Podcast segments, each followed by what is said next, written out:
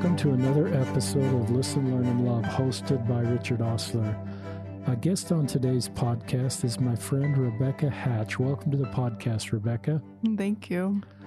We're going to talk about Rebecca's work um, that she's doing as a BYU student. It's not necessarily part of her BYU work, but she's just taken this on to uh, make all family types within our church feel welcome. That would be LGBTQ, families that have divorced members, adoption, different races. And um, we're going to talk about a Facebook page she's put together, and we're going to talk about the role of art to help kind of develop, build empathy for different family types there's obviously the traditional family that's part of our faith, but as our listeners know, and many of you are part of, not everybody's part of a traditional family. And we need to do better culturally so that all families feel welcome. And we better understand what it's like to grow up in a divorced family or an interracial family or where some family members are LGBTQ. I became aware of Rebecca. I went and taught uh, the BYU Gender of Psychology class last May. Um, Professor Wood and um, is a member of that class, TAing for that class. And I talked about LGBTQ in that class, and Rebecca reached out to me and shared with me her project and wants you, to, our listeners, to be aware of it. Um, she is, I mentioned, a psychology student graduating in 2020. She served a mission in the Dallas, Texas area um, English speaking. Um, Rebecca and her husband Hunter have been married two and a half years. They were high school sweethearts at Copper Hills High School here in the Salt Lake Valley.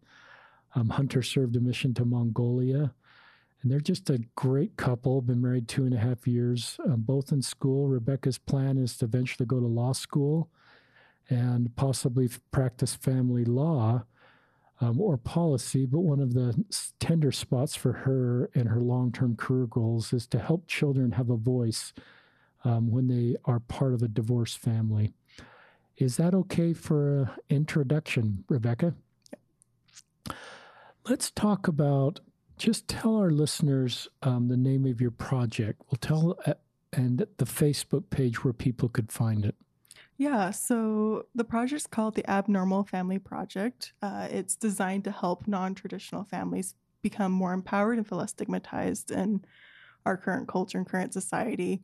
And so we have a Facebook page. It's called the Abnormal Family Project on the Facebook page, and it's the Abnormal Fam Family Project. Family Project. Yep. And so it's designed. It's a. It's the interface that we have right now with the community as we work together to bring together pieces that people submit, either if it's art or photography or writing, that kind of captures their unique experiences with their family. And then our hopes is to have a publication going next year that people can purchase, and then the profit from those publications will go to a nonprofit or charity that serves families.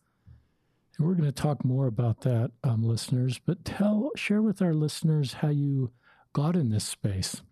Yeah, so I I grew up in a divorced home and I definitely especially within the state of Utah felt the stigma that kind of surrounds coming from a different family. Like I'd go to church and all my friends would have their dads sitting on the pew with them and I I didn't feel like I my dad wouldn't be there. It would just be my mom and my brothers.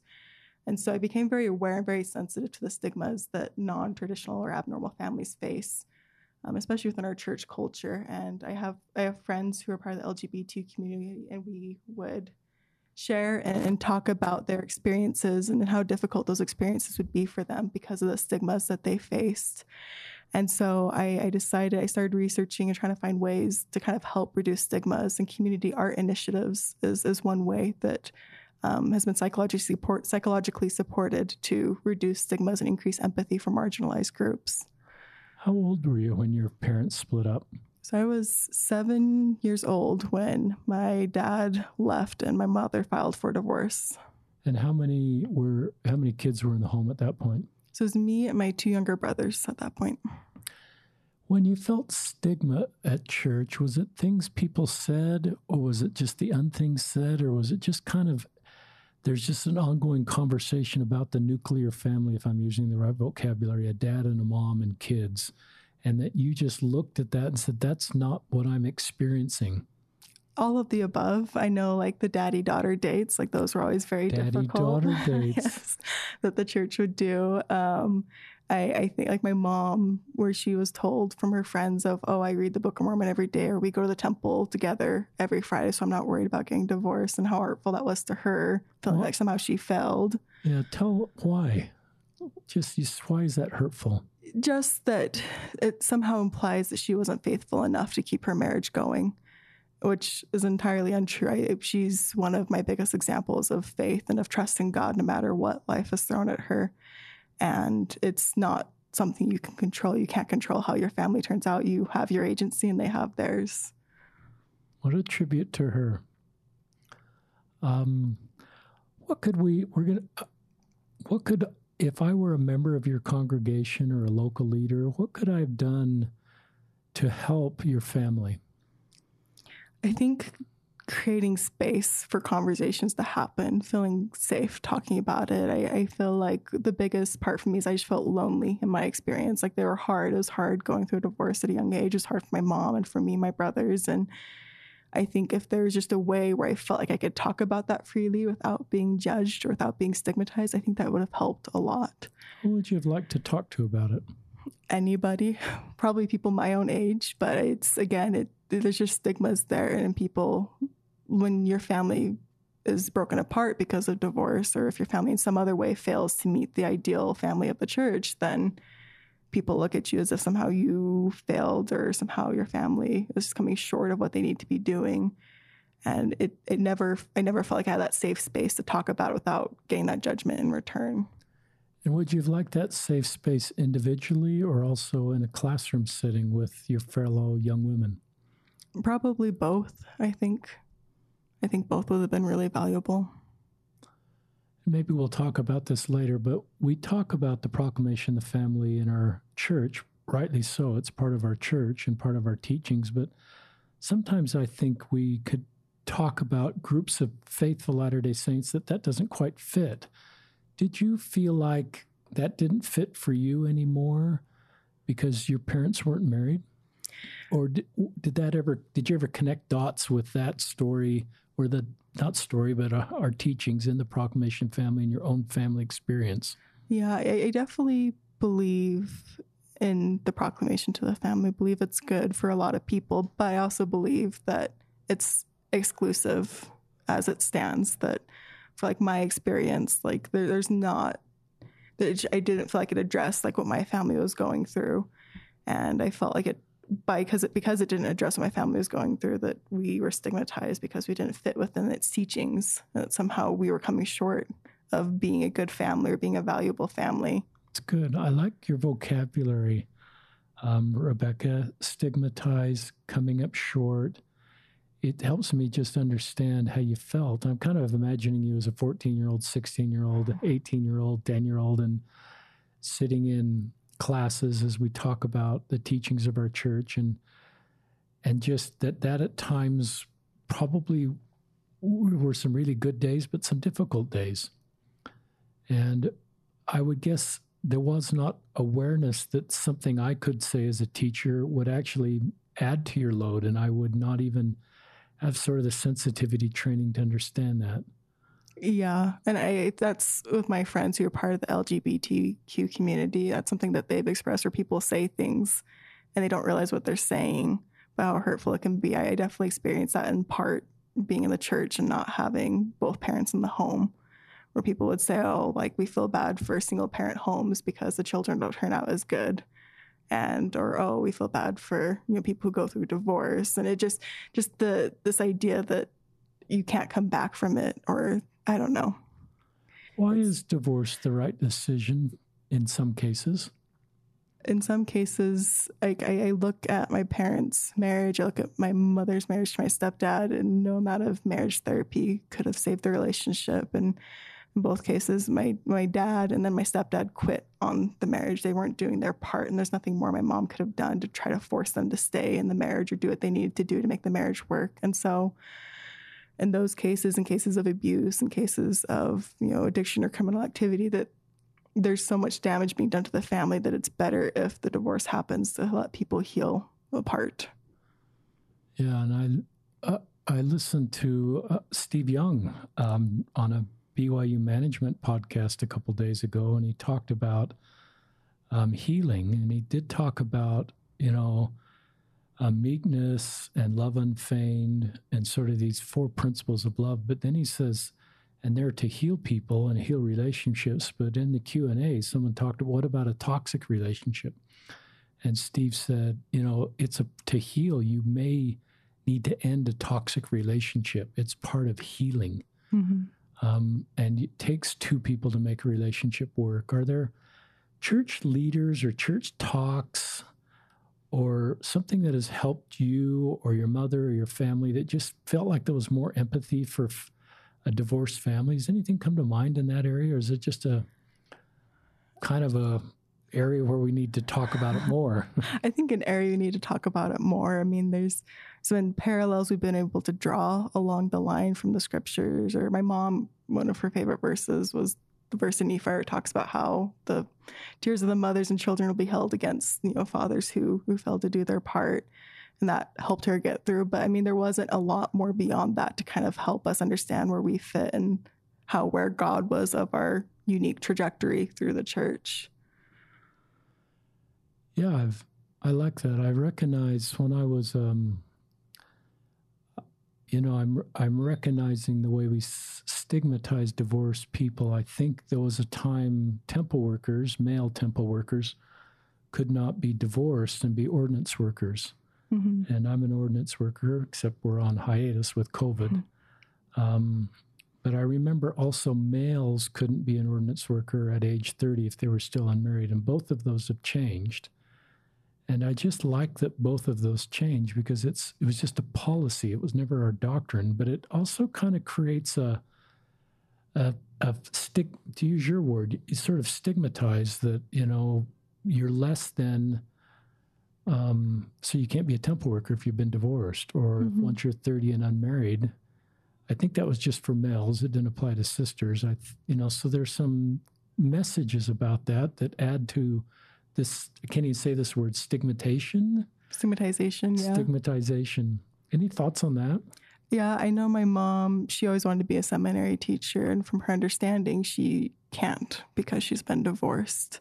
And so there's still some of those residual policies, as you call them, that are, are still very stigmatizing towards people who don't have the perfect ideal family, often by no choice of their own and and just again kind of again putting them in a spot where they feel like they're on the out group of the church.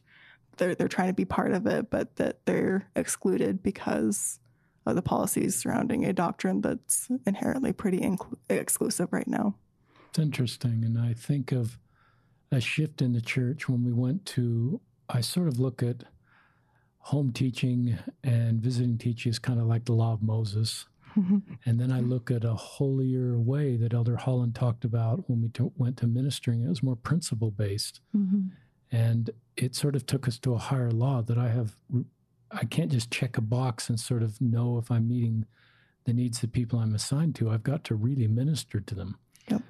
And so I think of that principle that I see gaining momentum in the church, and I think about the impact on other things that as we move to principle based temple workers, then everybody or seminary teachers or local leaders or even senior leaders, you know, calling the right person that's worthy um, and is the right person called of God versus dis- excluding some people from consideration because their lived experiences are not just the traditional lived experience. I don't think a divorced man can serve as a bishop right now. I think that's still. I believe so. And so, uh, and I thought about that uh, coincidentally this morning on my walk. I'm not divorced. I'm not planning on being divorced. Um, but I thought, as I've met more divorced people, and your mother sounds like would be like this, their skills to minister. Just talk about your mom's skills to minister because of the road she's walked and her ability to reach more people? I think they're phenomenal. I mean, my mom's the only person I know who can be at Walmart and be talking to the cashier and somehow ends up we hear the whole cashier's life story and and usually both of them are crying and, and, my mom's offering words of comfort. I've, I've experienced that multiple times growing up that she just had a way of finding people who just needed to be listened to no matter where they were. And she could listen, she could be that person to listen with kindness. And I think that's from her unique experiences where that's what she needed. And she was able to turn around and provide that for people who also need it. That's cool. And so I recognize that often people that have walked difficult roads through no fault of their own, like your mom, or even if people have made mistakes, um, and if they're repentance related, have come back, often they're better at ministering and they have more empathy, more Christ like attributes, and sort of reach out and help people. So I hope we continue to improve. And um, I don't know, you know, I mean, I'm not aware of any general authorities that have been divorced. I'm not aware. There's single women serving in senior leadership. Sharon Eubank is one of my favorites. Mm-hmm. Somebody I really enjoy listening to her when she speaks, and she's never married, and that may have not have been possible one or two generations ago. But I hope that we just continue because um, there's something about role modeling senior leaders and local leaders that then if you're a divorced woman and you look in the Relief Society General Presidency, and there's a divorced woman serving there and speaking at General Conference and helping the body of the church, it signals to you that people like you are needed and mm-hmm. have gifts and attributes, and it normalizes your, destigmatizes your family experience. Yep. You know all this, Rebecca. I'm just mm-hmm. kind of thinking out loud with you. Um, talk about um, is there anything more you want to share with our listeners about your own family situation and growing up divorced? Um, Not divorced yourself, but just part of a divorced family. No, I mean it's there's definitely difficult points, and I think the point I'm at now is if I could do it all over again, if I could pick the perfect family where the parents stay together and nothing deviates from the norm, I don't think I would choose that life. That I've found value in the experiences that I've had, and I found value in the relationships that I've built because of it. And I don't, I, I, I wouldn't want to miss out on the benefits I've received from it. There's obviously pain, and it's not to discount the pain that I've experienced or my family's experienced because of the things we've gone through, but there's also value there, value that's been built together as we've struggled together. Do you remember the hardest year um, I think there were several points where it was difficult. Obviously, when it first happened, it was difficult. I think getting married, it was also very difficult because it was those fears of, will this be me? Will I be divorced? My dad can't come to the temple ceremony. I, how are we doing family pictures? You know, we have to make sure we talk with the photographer beforehand of, hey, we need this side and then we need this side. And we don't want pictures necessarily together because they're going to want separate copies. And so it just, I think that kind of, it, made it so I was reliving all of it all over. Interesting. Again, and just kind of re going through it all. I don't believe grief happens in five stages. I believe we go through those five stages over and over again in our lives as we go through different phases. And we process it at different points through different lenses and perspectives. What would you go back and say to yourself? You're two year and a half years away from being married, or and what would you go back and say to yourself at that at your marriage date or even in your teenage years that now that you know to just give yourself peace back in that moment? I think just trust, trust in God or whatever powers you choose to believe in, just trusting that we can have goodness and just like we'll we know we'll have difficulties in our lives i think we can also know of a surety that we'll also have goodness in our lives I think we sometimes forget that other half of it that like I know there's going to be difficult times ahead, but I also know there's going to be some really good times ahead with my husband and with our future family and that I can trust that there will be good coming. Did you go down the road that I'm not going to be able to marry a really good guy because he will never marry the daughter of divorced parents? I think so. I think there's also the the phase of I, not being like attracted to bad boys. Is that how you put it? Like kind of like liking guys who I knew wouldn't be able to offer what it is I actually wanted. Guys who weren't interested in like long term commitment. And a I don't know. I'm, I'm grateful my husband came along when he did because I I worry that I would have ended up in a situation where divorce would have been probable because the guy I ended up getting married to wasn't going to be as committed as I was to the relationship. So is that, and you have, I'm not trained in this area, is it sort of like you lowered your expectations about your future because you were, and so you dated guys that weren't quite who you'd be dating if you you know if you just saw yourself the way you see yourself now? kind of. I think there's some of that. I think there's some trying to find validation that I was worthwhile. Because I, I think when a parent leaves the home, you feel like maybe am I still worthwhile? Like was I worth worthy of love? And I also think there's some of trying to find somebody like my father to kind of fill that void and kind of get somebody like my father to be like, yes, like you are worthwhile, and trying to see if I could change them and make them who I want them to be, which isn't feasible in a relationship that doesn't work. And, and so I think there was some of that that happened until I was able to heal enough to move past that hurdle. Yeah, that's really insightful. And back into my YSA service, and we visited a little before we went live. Um, some of the YSAs were grew up in divorced families, and they wondered if somebody would fully love them or you know consider them as their spouse. And I just over and over, I've got the impression that they shouldn't change their expectations about their future. They shouldn't see themselves as damaged goods or lesser in any way. And in fact, this experience would help them be a better partner, a better parent. Um, and that whoever, and yeah, there may be some people that are sort of on a checklist law of Moses mentality. Mm-hmm. And I was in that stage in my 20s for a little bit that would um, exclude somebody. Um, but I recognize that um, I felt this really strongly with the YSAs that whoever is going to fall in love with you will love everything about you, including this part of your life, and it won't be a deal breaker. In fact, they'll recognize the increased Christ like attributes and gifts that's brought into your life. Any other th- advice you'd give to um, children, listeners right now in their teenagers or early 20s that are um, from divorced families? Um, I think just I don't know. I, I think not lowering your standards is a big part of it.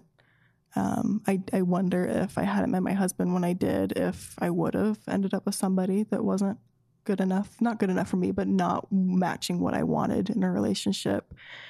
And I think just knowing, figuring out what you want early on and, and not settling for something less than that, like knowing that you are still worthwhile even if your experiences make you feel like you're not as worthwhile or the stigmatization you face makes you feel less worthy, that you're not, you're just as worthy as anybody else next to you. And, and you are allowed to decide what it is you want for your life, and you can chase after what you want in your life, and you can expect what you want out of your life. What did your husband Hunter do, if anything, to communicate to you that he, he didn't care that you were from a divorced family? Uh, he was consistent. he was always there. He's whenever I we joke that I always I need constant validation from him that he still loves me and that he's he still values our marriage together and he never does anything to make me think otherwise. But like I need to hear him say it a lot, and so I ask him a lot like, "Do you still love me?" Okay. and it just he's just been consistent with his answers, be consistently dependable, letting me know that yes, I still love you. Yes, you're still worthwhile to me and worthy to me. That's good. Um, and it sounds often couples that kind of go through, or you went through this before your marriage, just you develop better communication skills. You're more vulnerable, you're more honest, and it helps the marriage um, do better and thrive. Uh, talk about uh, talk about the role of art. Well, go through go through the different types of families that don't fit in to our culture. You kind of mentioned those at the beginning of the podcast. Yeah. So there's the 1950s is, is when a lot of psychologists recognize this rise of this traditional family stereotype of this middle class white family where the father's a single income provider and he comes home from work to his wife who stayed home and has cleaned the house and baked What's fresh the movie rolls. I love from the 50s? Uh, June Cleaver, what's that called? It's before your day. That's what I'm know. thinking. Our listeners are thinking. Anyway. Just kind of that stereotype of, of that family and that that family, the psychologists, like with their studies and stuff, they found that's a really hard ideal to reach. And it's very exclusive. If you come from a different socioeconomic status or a different race or a different ethnicity or different family structures, that you're automatically excluded from that experience and and so it's it's a declining ideal in our society like it's not held as strongly by younger generations but it, it's still lingering there kind of behind the scenes of if you can't get that then your family's less worthy and so it can be anything from having infertility and having to adopt or uh, having a biracial marriage to having a divorce or LGBTQ family members. I mean, it's just kind of anything that kind of falls outside of that immigration or poverty or or a lot of the issues that already face a lot of stigmatization families who experience those issues also face that same stigmatization. And affects how that family can function in society. That's you know i've read some history of our church and i think the church really rightly so embraced it because it's our doctrine nuclear families strong families. But i think um, i think we really embraced that wave in the 50s and 60s mm-hmm. um, culturally and a lot of you know and i think it helped our church grow um, throughout the united states and the world. And i but i think there may have been some opportunity costs in that is that if you didn't fit that ideal like you're talking about that it, it just felt harder to feel like you belong and felt yeah. like your experience was val- as valid or we would judge somebody that's having a different experience. Yep talk about some of these that are you've mentioned lgbtq what tell our listeners just how you got connected to that um, group of people. Yeah so I, had friends in high school and in middle school who were who were coming out as gay. And i remember like i cherished our friendships together and i cherished what i learned from them. And i don't think i would consider myself an ally ally for that um, ally for that group until recently where my close friend at work has come out as gay to me and I've been along with his journey as he's kind of figure out how that reconciles with his ch- with the church because he grew up in the church. He grew up in Utah, and how to tell his family to starting his first relationship.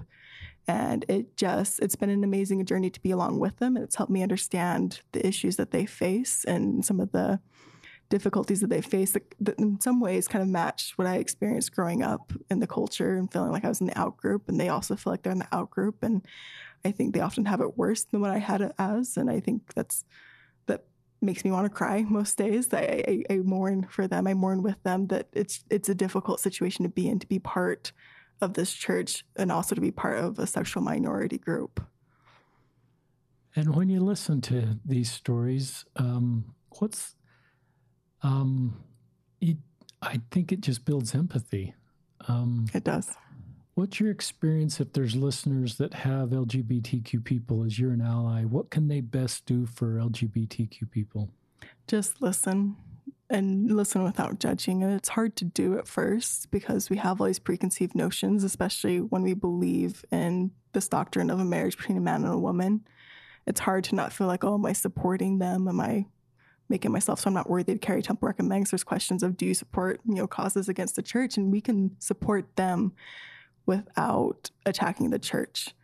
And, and that's it's a hard line to walk walk and it definitely kind of can feel uncomfortable at times but it's beneficial to sit with those uncomfortable feelings and to sit with them because that's the line that they're forced into being part of that group and while trying to be part of the church yeah good answer and it gives me hope when i hear so many of your age group you know recognizing the difficult road why did talk about the role of artwork? You mentioned that earlier, Rebecca. I've, yeah. I've never thought too much about artwork and its ability to bring to build empathy. Yeah, so my journey with art started in high school. I did a concentration portfolio on the aftermath of divorce, and it was really therapeutically soothing for my own soul to kind of work through my experiences and recognize the good and the bad from them. And so in college, while I've been in school, I, I researched for a paper about uh, community art initiatives. And I came across these couple of studies. There's one in Hong Kong where they had mentally ill patients create art, and then they had the public come and view the art. And mental illness in Asia is very stigmatized. And they interviewed them before and after the exhibition and found that people reported lower stigma and greater empathy for those who are mentally ill and started having conversations about how to change their culture and better include them. And they found the same results in the United Kingdom with uh, childhood victims of sexual assault, where they had them create art and then had the public come and view it. And again, they reported greater empathy for that marginalized group, greater understanding, because art it, it comes down to the fact that art can be a non-threatening mode of communication where you can interact with an art piece enough to interact with a person. And so you can sit there with your uncomfortable feelings. You can sit there and reevaluate what you think of them without having to do that in front of them. And so you feel safer in that environment. So it's really interesting how we interact with art and how we can better understand the world around us and those around us through the medium of art. Are you an artist? Kind of. I did in high school. I wouldn't call myself an artist, but I, I, definitely appreciate the arts and what they can do for our our civilizations. And let's go back to this group you started, um, the Abnormal Family Project. Did you start that on your own, or did you start with others? I mostly on my own. My husband was supportive. I had a couple of friends from high school who have helped me do outreach with it and it, it really it's it's meant to be a community art publication where people can submit their stories of their unique family experiences whether it's writing or photography or painting or drawing whatever mode of art you prefer whatever skill level to contribute to this and create an end work of all these different stories from all these walks of lives that somebody can go through and look at in a non-threatening way and better understand families that are different from their own and so this group on Facebook is to kind of help encourage and get people to come and be interested in this project as well as get updates about the project and and kind of help get this out into the community because the more people who participate, the more meaningful this project can be. And if I were to submit a project, would I submit an art piece plus a worded story? Yeah, so I, there's a survey on the Facebook page. It's in every post. We have the link there through it's just go through Google Forms, and you could submit up to five pieces of whatever choice of art you want to do. And then I have sections for you to um, check in which way you feel like your family experience has been abnormal or non traditional.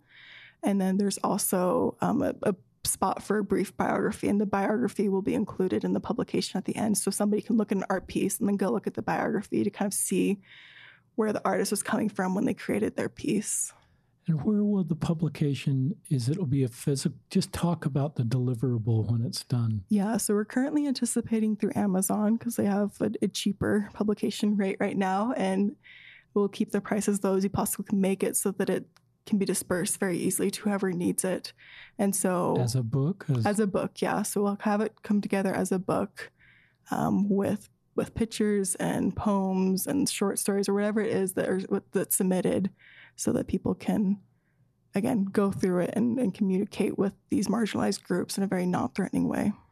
Talk about the use of the word abnormal. I'm reading a Facebook post here within the group, kind of explaining that. Share with our listeners um, why you chose the name you chose. Yeah, so it was either abnormal or non traditional, and abnormal was a little bit shorter and easier to say, which is part of it. But it's also because I felt like abnormal was harsher. It, it, carried more of the stigmas with it. I mean, I wanted to highlight the stigmas that these families face, as well as um, adopting negative labels as a, to a group, to a marginalized group, can empower that group.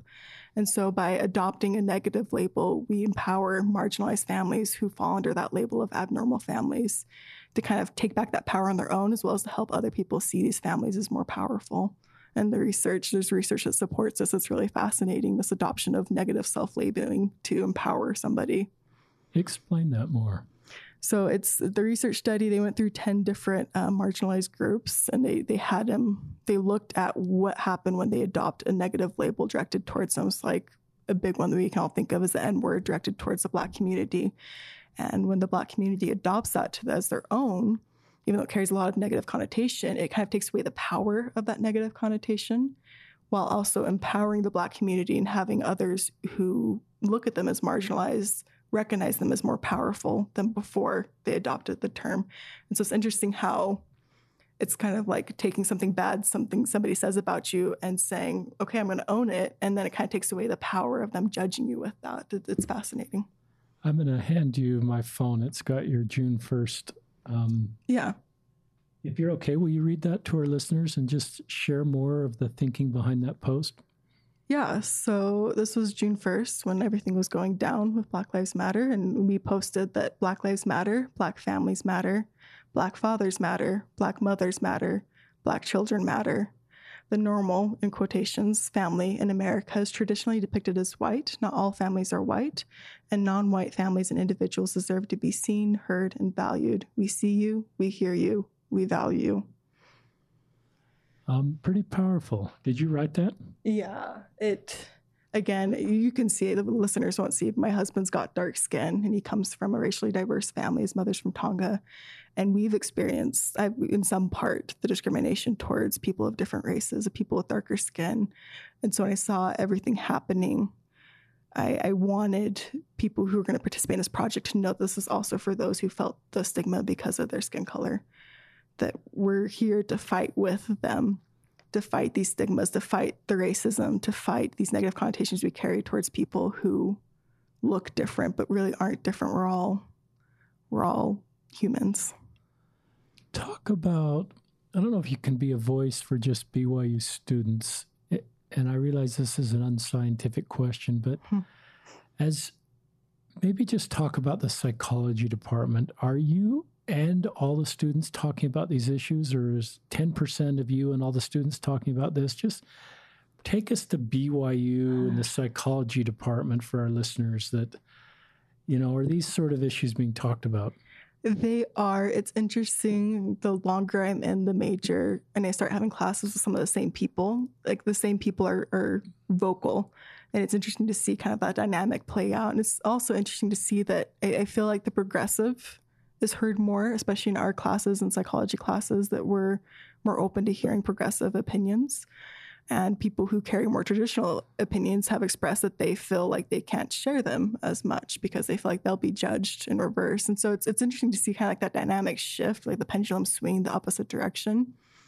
But I do know uh, a lot of my professors are really good at trying to facilitate those hard conversations and talk about these populations because a lot of my peers want to go into counseling or go into research and they're going to interact with these marginalized groups and try to kind of help prepare them because we're not a very diverse school by any means. So we kind of lack that to kind of help prepare them to have more mind space for those marginalized groups. And any feeling for BYU in general, um, just as a whole, are these issues when you look at the publications, the Daily Universe, if that's what it's called, the Twitter feed, just the the vibe at BYU, and I realize you're not on campus now. Any just insights about these issues as part of BYU students in general? So I feel like that there's a, a good solid group of students who are aware of these issues and are very sensitive to these populations. I feel like there's a also equally sizable population that's not very sensitive. I mean, with the issues that have happened at BYU recently with the panel on race and then the honor code issue that, that went down, that I, I feel like there's a lot of room for improvement at BYU.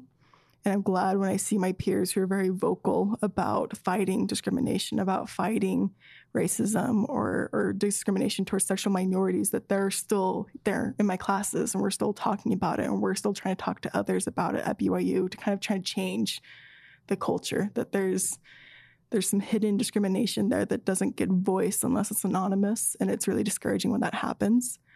And that we're I'm, I'm heartened to see people who decide to stay and try to fight that together. Thank you for that answer. Um, will you tell our listeners what white privilege is? Can you define yeah. that?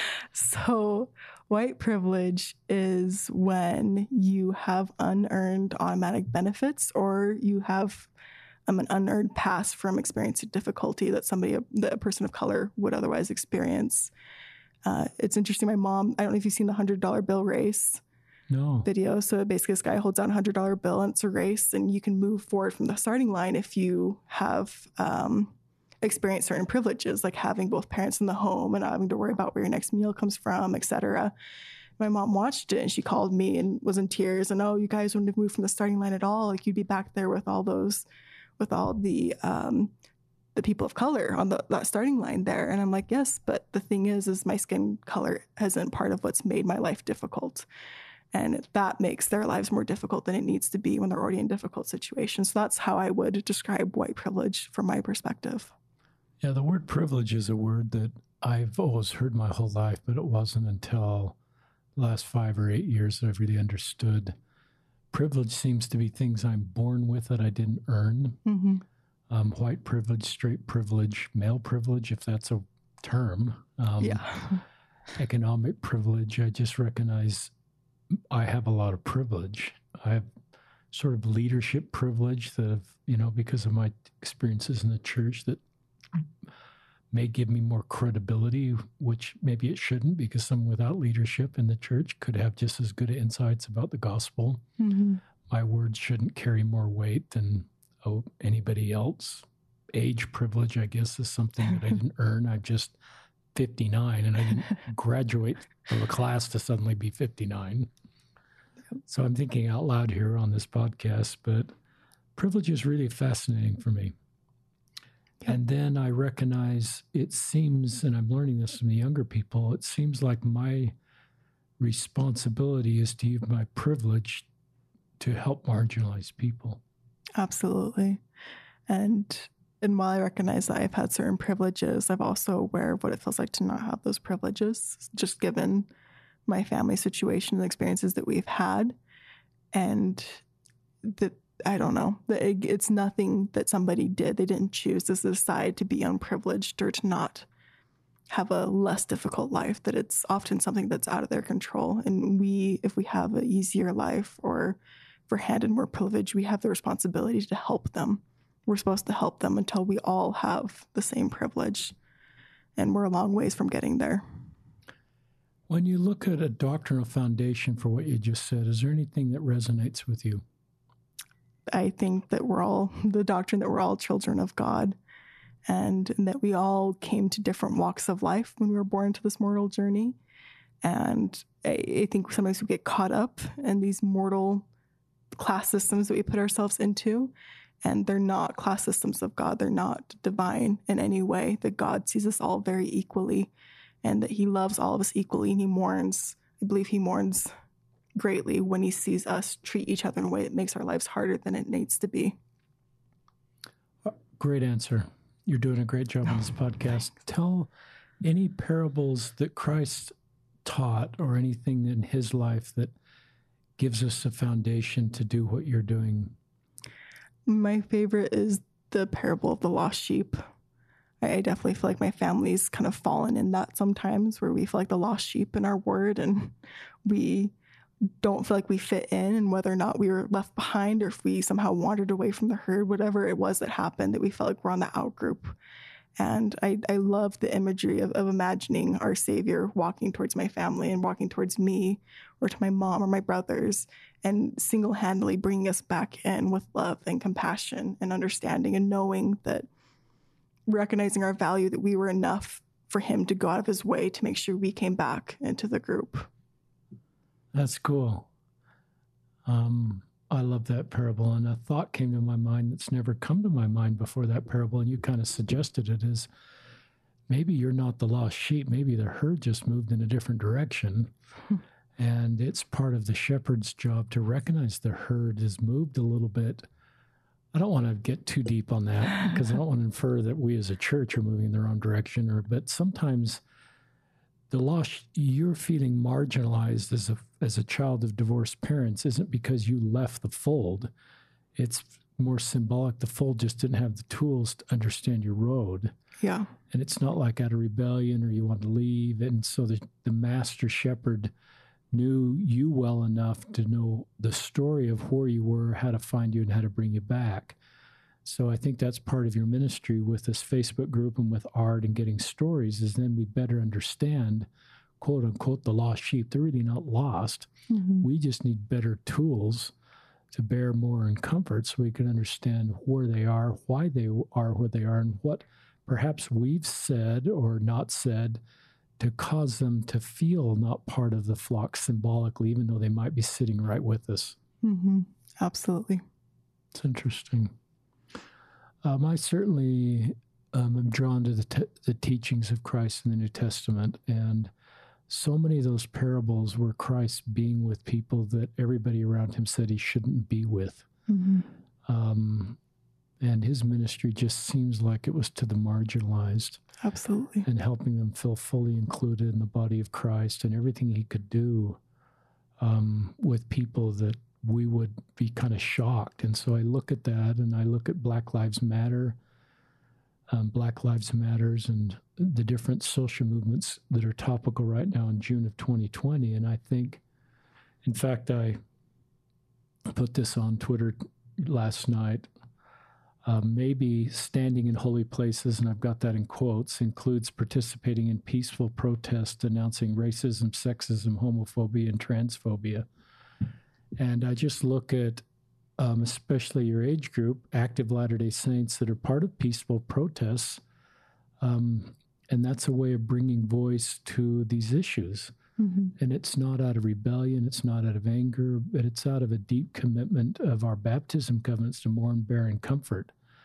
And sometimes we see protests and we just kind of want to say, well, that's a sign of the last days or that's a sign of anger, rebellion. But even people that get angry in protests, as I listen to those people, they've had a lot of pain, and pain mm-hmm. leads to anger. And if I even, I'm not for looting, looting, and I'm not for I'm breaking laws, but I do sort of understand better why black people, for example, could be pretty angry. Absolutely. Um, even though I don't personally feel that anger, I'm not black, and I haven't had some of the experiences they've had. And I think when we try to suppress anger or just say get over it or don't be angry. I think we've got to let people permission to feel anger. It's part of healing. Any thoughts on any of that? I I love when Christ went to the temple and was overturning tables. Like he felt anger. And I think there are times where we're allowed to feel anger when people are, are grossly undervaluing human rights or undervaluing the gospel or undervaluing things that we should value more than anything else that I think we are allowed to feel angry in those circumstances and not angry or, not to the point where we're hateful or, make an issue worse, but angry that injustice is happening until justice can start happening. Yeah. It's interesting that, that is part of our canon. Yep. Um, I've been thinking about the Canaanite woman a lot. Um, and that's a parable we don't talk about too much. You know, she came to this God of the Jews, and she wasn't even Jewish. She was a Canaanite woman. So she was marginalized because she wasn't Jewish. She was a woman. Um, she was considered unclean, and she made her way to the disciples, and they tried to shoo her away. And Christ, if you read that parable carefully, um, he didn't respond very favorably to her at first, and she was didn't even bring the daughter with her that wanted to be healed. And um, so I read a paper recently um, from an LDS author that suggested that Christ may have been not he may have been learning about his full ministry, and it may have taken that experience to help him understand his ministry was broader than the Jews. Mm-hmm. Um, and sometimes I think of Christ who's perfect and he's perfect, but he's still capable of learning. Mm-hmm. Um, he was obviously learning as a perfect youth and a perfect teenager. He's without sin, but sometimes I think I, have thought a lot about the the fact that um, it teaches me I want to always. I'm obviously not perfect, but I also want to always continue to learn. Yep. And perhaps, like the Canaanite, like Christ even learned in that parable, if we read it, read it literally, that he was not kind to her at first. And then he became kind to her and healed her daughter. And of course, we know that the, you know, the apostles took the gospel to the whole world. Um, it went way beyond the Jews. It was the original focus of Christ's ministry. And we could almost argue without those apostles taking the gospel to the world, it'd be hard to know where Christianity was. So mm-hmm. I, I, just throw it out there. Um, I don't I just been something listeners that I've been thinking about is, you know, it wants me to continue to learn about marginalized groups and my responsibility and be willing to let go of opinions that perhaps I've formulated that are not accurate. Mm-hmm. Any thoughts on any of that? I I totally agree with all of that, and I I, I don't I agree and I, I, believe again my experience with understanding experiences and letting go of opinions that I previously held has been through being in proximity with those experiences. And for me sometimes it's been through art sometimes it's been through friendship sometimes it's been through having to go through it myself and my family that finding a way to get proximate to those people and to their stories I think can help us better understand our role in following Christ and ministering to those populations and to those groups and to those individuals. Proximate to those stories. I love the visual of that, Rebecca. Proximate. Mm-hmm. I just, when you say that, I think of sitting next to somebody and just hearing their story. Absolutely. Do you want to talk any more about our LGBTQ friends? You've got a gay friend that you're talking to right now, just helping our listeners understand their difficult road or what we can do to help them. I I don't know. I think that's for them to say. I know I'm not answer. on that side. It's a good answer. but I, I do know that something I have enjoyed, I've learned to enjoy more and more is just hearing him talk and hearing him talk about how he's trying to reconcile his faith and his orientation and and the choices he's making. And it just kind of I feel like I'm privileged to be along just to watch his journey unfold. That I, I greatly admire and respect him.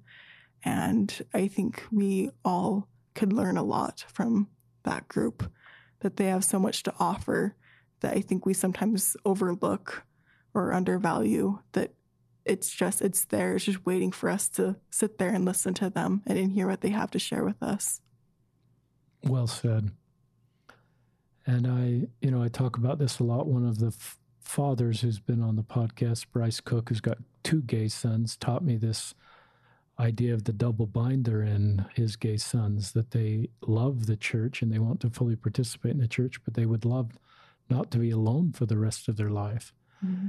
And some are able to do that. Some of our gay and lesbian members um, do are able to be celibate, but I think we just recognize that's a really that's a hard ask, and I invite everybody to live the teachings of our church, but I just recognize that every LGBTQ person needs to find their way. Mm-hmm. Um, I use talk about self-determined, and our job is to help them make the most thoughtful decisions they can to keep them in our lives in an unconditional way, and help them make their way forward. And just recognize, you know, I go back to my days at BYU when I was dating, and I think I've talked about this on the podcast. I just recognize a lot of my motivation was for my future family. That's what got me up early in the morning to go over the Tanner building and study at mm-hmm. 6 a.m. Mm-hmm. I'm the proud owner of an 18 on the ACT. Good grades come really hard for me. Mm-hmm. um, I had to work really hard in graduate school, and I remember getting up early to the Tanner building and I'm really studying hard because it was hard for me to get good grades. But you know what the motivation was, Rebecca?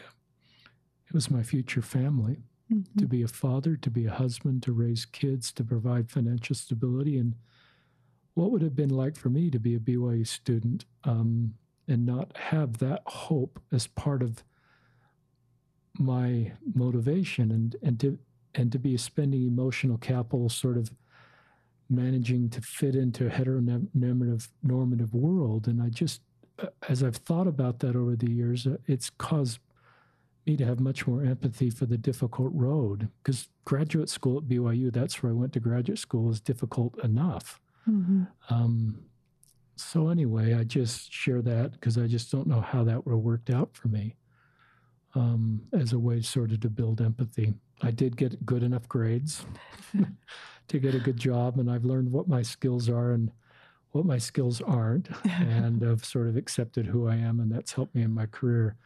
Other things you'd like to share with our listeners, Rebecca?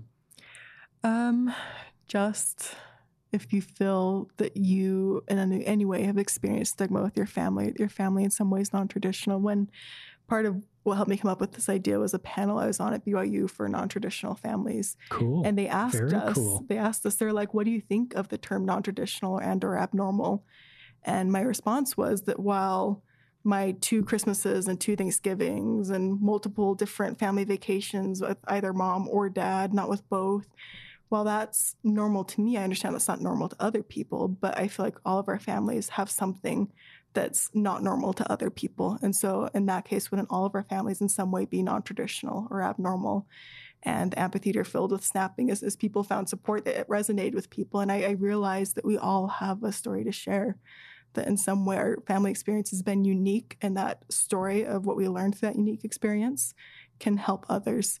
And so I just I invite your listeners to come check out the Facebook page, come check out the survey link, and see if they'd like to participate. Because I feel like if we can come together, that this can be a really great tool for people who are in the midst of difficult or challenging situations with their families. Talk about the proclamation to the families. So, um, a consistent theme I see in some Facebook groups I'm in is I'm active LDS and I want to, I'm teaching a lesson on the proclamation to the family and I but I recognize there may be people in the classroom that that doesn't work for them or their family story doesn't fit that and I want to teach that and also create better understanding for those that don't fit that path. Any thoughts for teachers or parents or just people that are trying to talk about that in a way that it doesn't exclude anybody? Yeah, so it's, it's definitely been a really difficult point for me to reconcile my belief in the church with the family proclamation and then my own personal experience. And I recently shared that with Professor Wood in my class before Tom Christofferson came and visited, and she shared my thoughts with him and had him specifically address that. And I loved the point that he made that he's like, you know, my parents, they have a wonderful marriage. They're considered a traditional marriage and they fit that family proclamation. And he's like, I'd argue probably 95% of the people in the church fit that proclamation. And we can endorse that and believe in that while we also wait for revelation on the other 5%. And I feel like that that's something that's just really soothed my soul over the past few weeks of just realizing that I can believe and we can teach it and we can talk about it, but we also need to talk about the other 5% and just trusting God that God's aware of that 5% and that there may be revelation we do not yet know or that we do not have a yet understanding for that that's coming for that 5% because he loves all of us the whole 100% he loves equally.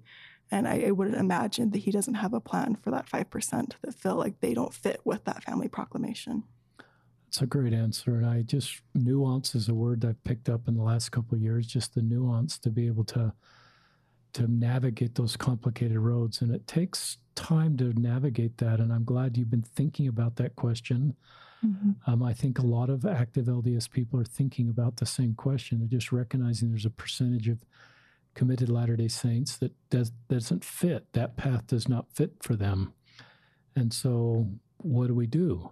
Um, I think the first thing we do, we acknowledge that that path doesn't fit for them.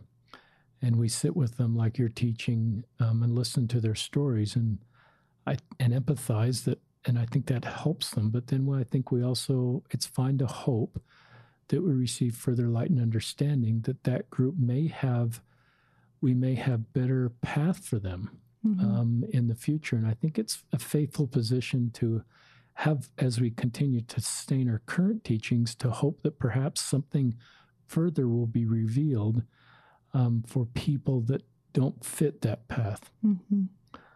Um, so, this is a Facebook group, listeners, the Abnormal Family Project. I encourage everybody to find that page that Rebecca um, Hatch has put together, as well as her husband Hunter, that's helped, and others and you're looking for submissions. Is there a deadline on submissions? Yeah, so we pushed back the deadline to December 31st. I emailed the teachers in Utah, art teachers in Utah, and a lot of them expressed that they want their students to participate. And so Great. it's at the end of the year so that we can have our high school students also participate and share their experiences. So it's great. Anything, any last comment you'd like to share with our listeners, Rebecca? Nope. I, I, I thank you for this experience and it was, it was great talking to you about all of this.